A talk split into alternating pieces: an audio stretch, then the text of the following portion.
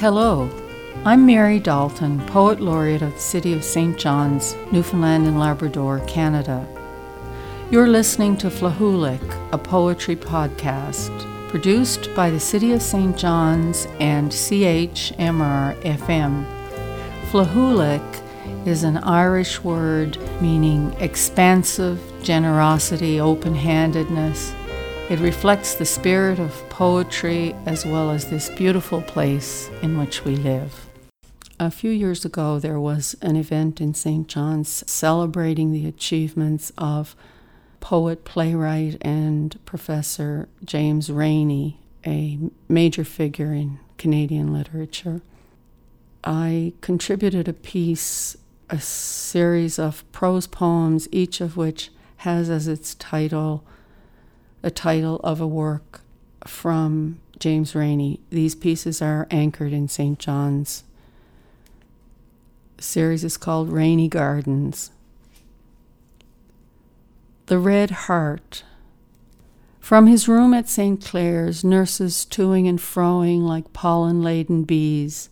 Neil, a gash in his chest, plays the phone like a maestro, sets up delivery of his Kelligrews carrots fat, juicy, organic. There's a calendar pinned up over his bed, three ponies in a field. Visitors come with long faces. He jokes and he teases. He cheers them up. Night blooming Cereus. Late April and British Square still clogged with snow the snowplows butting and roaring, mechanical mastodons. At the very end of the last day of the Horticultural Society's spring show, there it was. We were all stunned at the sight. The night blooming cereus, upright, spiky, its white petals as sudden as a ghost. The quarreling couple was transfixed. Then he bends down to her ear, whispers, Maybe LeGros will have cancellations for St. Bart's. She gives him a pearly smile. Names and nicknames. He was called Joe Hall.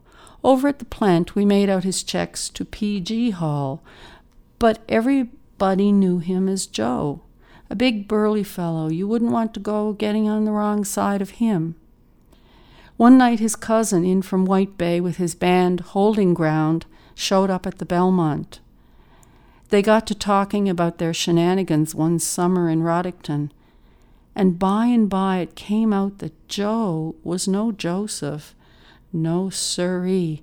He was Parmenides Gervinus Hall named after some old Greek. Joe turned a funny white when that came out, I can tell you.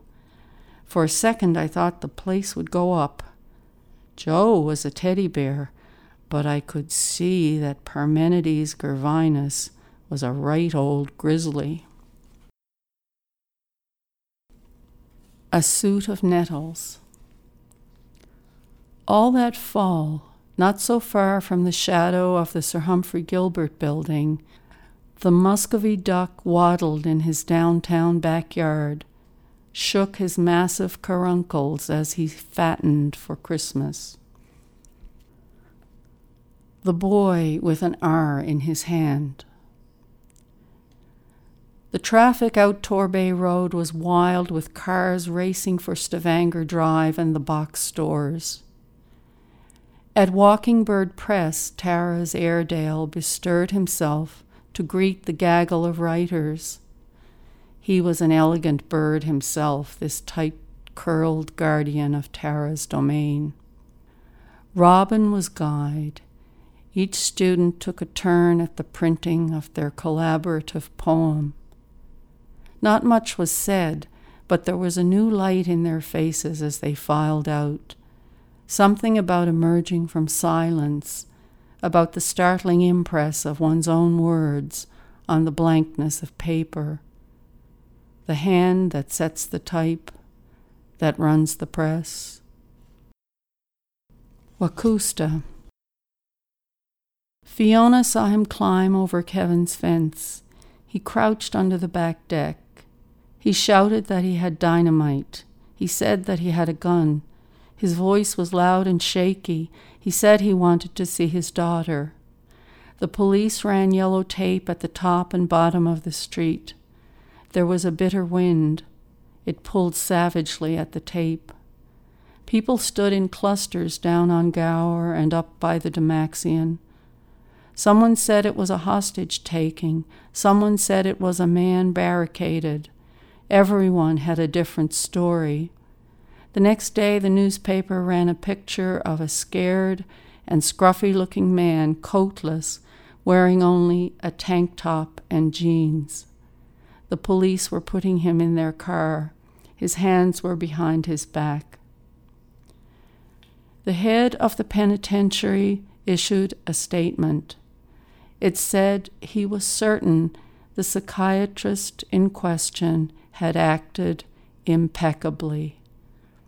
Other prisoners had complained about being yanked off their drugs on being released from jail.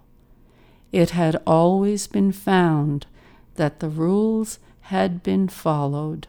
No responsibility was theirs. Ignoramus.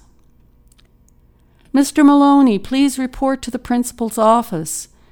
Miss Jones, the Ceramics Society will meet your class at 11. There will be a school assembly at noon. Classes are canceled this afternoon for professional development.